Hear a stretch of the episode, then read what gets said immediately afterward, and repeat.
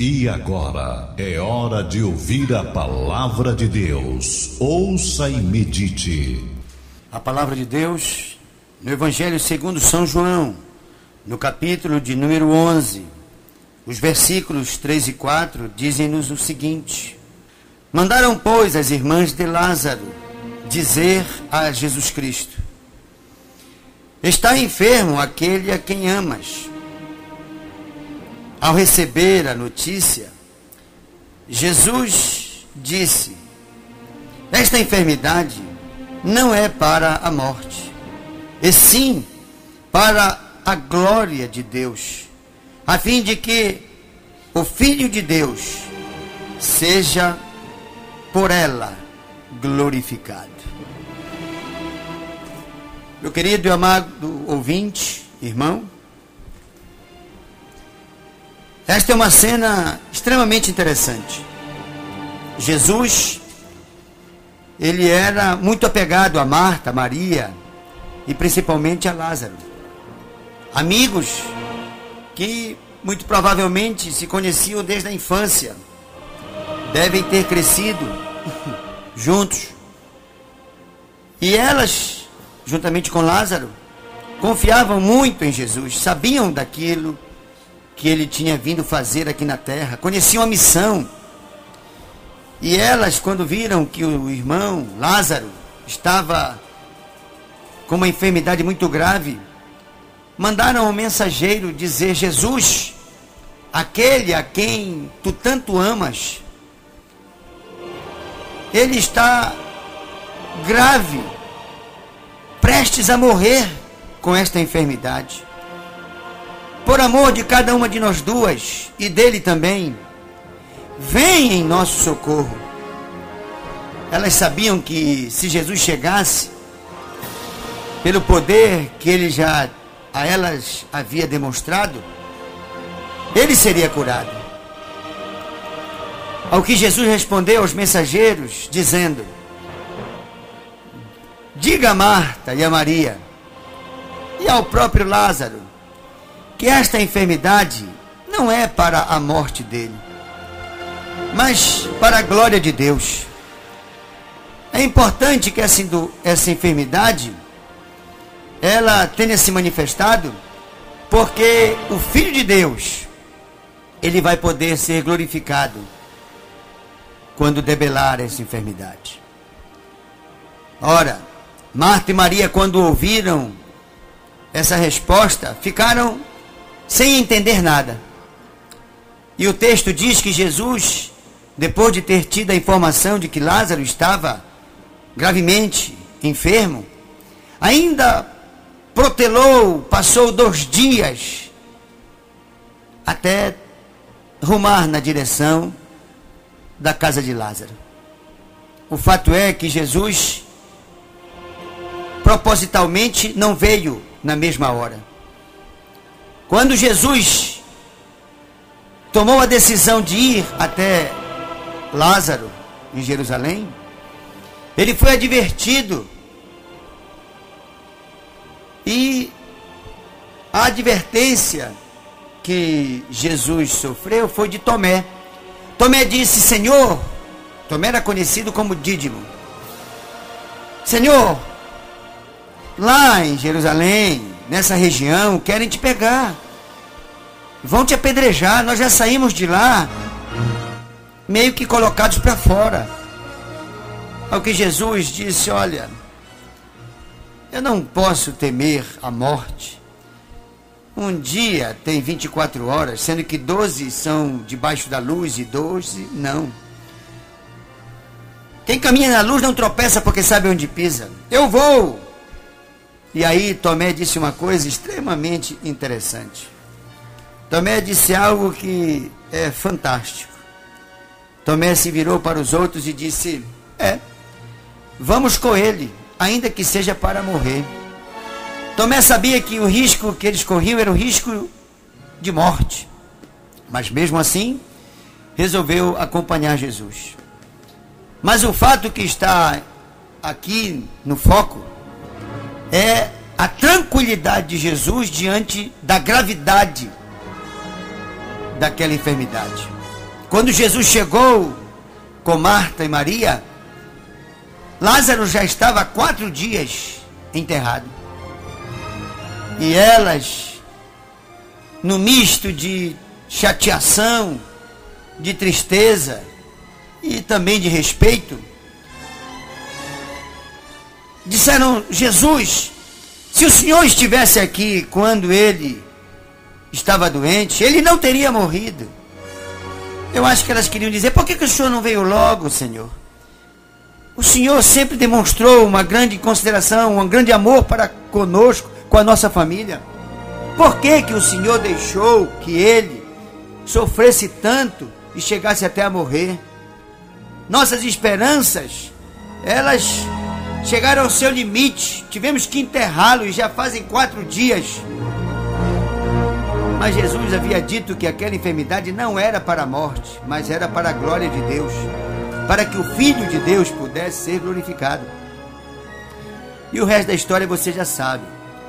Jesus mandou tirar a pedra do túmulo e disse: Lázaro, eis que te digo, sai para fora.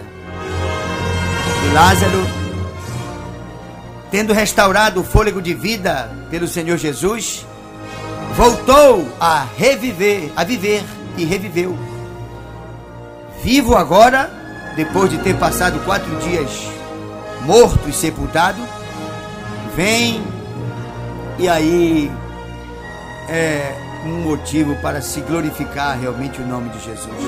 Aí toda aquela cidade que tinha conhecimento, não só do falecimento, mas também do sepultamento de Lázaro, teve que glorificar o nome de Jesus e ver que ele era realmente o Messias prometido, o Salvador, aquele que tirava o pecado do mundo.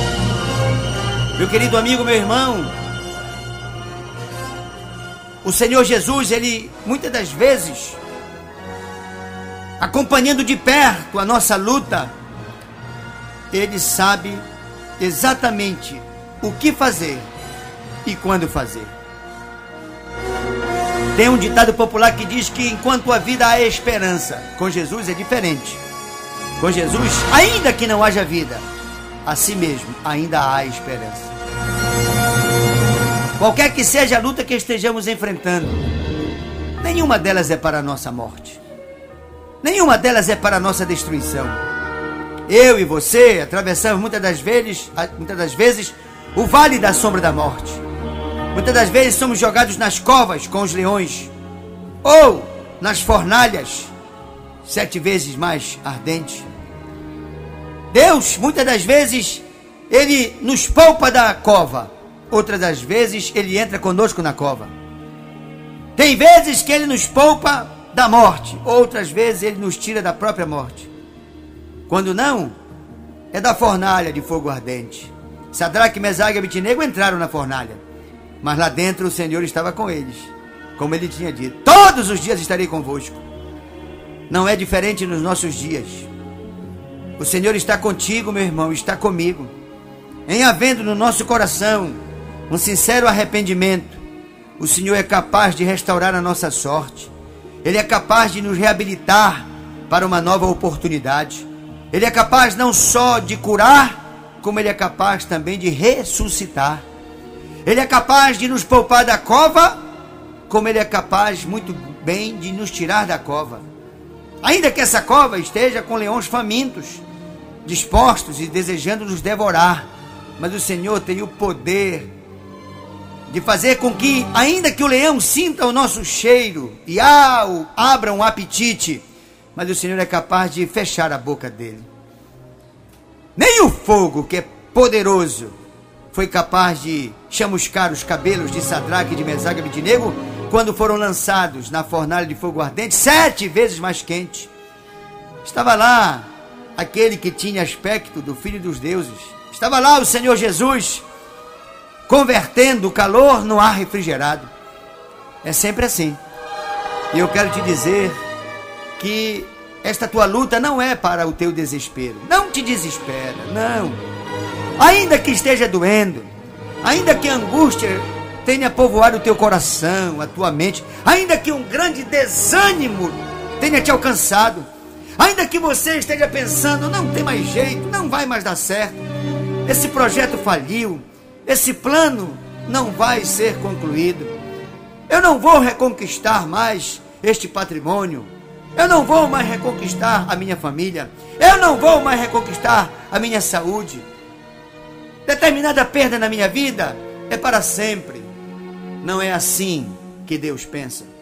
Não é assim que Deus age. Jesus Cristo, Ele é capaz, quando nele confiamos, de ressuscitar aquilo que morreu. Tu tens alguma esperança que está morta? Tem algo na tua vida que tu julga já como uma coisa definitivamente perdida? O Senhor não. O Senhor é capaz de restaurar o teu domínio sobre esta dependência química. Ele é capaz de dar domínio sobre o teu próprio temperamento. Ele é capaz de fazer você reconquistar seu lar, sua esposa, seu marido, seus filhos, seus pais. O Senhor é capaz de, primeiramente, nos transformar e depois, com a nossa transformação, transformar a nossa circunstância. Primeiramente, tem que haver uma transformação, um milagre dentro do nosso coração. Marta e Maria estavam se remoendo, mas elas estabeleceram um domínio próprio. Elas não murmuraram, não reclamaram, pelo contrário, disseram: Ah, Senhor, se o Senhor estivesse aqui enquanto ele estava doente, ele não teria morrido. No mesmo momento em que elas mostravam a fé no Senhor Jesus, elas estavam induzindo Jesus a uma tomada de providências. É assim que devemos agir. Não adianta reclamar e murmurar. Não adianta ficar se maldizendo. O que adianta é o domínio próprio diante de uma situação que aparentemente é uma situação de derrota, de fracasso. O Senhor, Ele nos faz mais do que vencedores. Porque quando ninguém mais acredita em nós, quando ninguém acha que nós somos capazes de dar a volta por cima, o Senhor nos torna um fênix. Ele nos faz ressurgir das cinzas. Ele nos faz ficar realmente revitalizados, reabilitados. O Senhor é capaz de restaurar não só o nosso coração, como a nossa situação. Deus é um Deus que está dizendo para mim para ti: este teu problema, exemplo de Lázaro, não é para morte, não é para destruição, mas é para que todos vejam o que eu faço com aqueles que em mim confiam, com aqueles que se submetem ao meu tratamento, à minha transformação. Se Deus tiver influência, capaz de mudar o nosso conceito, a nossa lógica de combater o mal com o mal, de revidar o mal, de armazenar ódio, rancor, de alimentar inveja. Olha, se nós permitirmos que o Espírito Santo opere no nosso coração, ele vai operar em qualquer circunstância contrária à nossa felicidade. Deus é um Deus que, com muita tranquilidade, ele chega aonde já não há mais jeito. Quando Jesus chegou com Marta e Maria, o sepultamento já havia acontecido. Ele já estava quatro dias sepultados. Há quem diga que ele até já estava com um cheiro bastante contaminado, um odor exalando.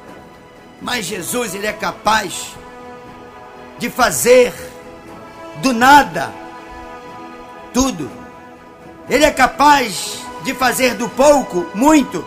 Ele é capaz de fazer da morte a ressurreição. O Senhor está te dizendo hoje: tão somente crê e quem crê obedece. A crença não é um poder mental. A crença não é um momento, um instante em que a pessoa concentra a sua fé e pensa que mentalizando o seu pensamento positivo, isso é fé. Não, isto não é fé. Fé é obediência aos mandamentos do Senhor Jesus. É a pessoa fazer o que deve e não o que quer. Fé é a pessoa amar ao invés de odiar. Fé é a pessoa interceder diante de Deus por aquele que persegue ao invés de querer fazer justiça com as próprias mãos. Fé é vencer o mal com o exercício do bem. Fé significa o exercício máximo do amor. Deus é um Deus de misericórdia. E tanto Ele tem misericórdia de todos nós, como Ele quer que nós sejamos mensageiros desta misericórdia. A palavra de Deus está dizendo hoje para a tua vida: o teu problema não é para a tua destruição.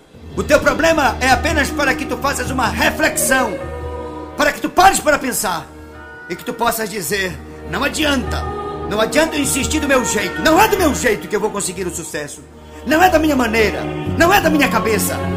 Eu vou conseguir a vitória pela palavra de Deus, pela influência de Deus. É como Deus quer, não é como eu quero.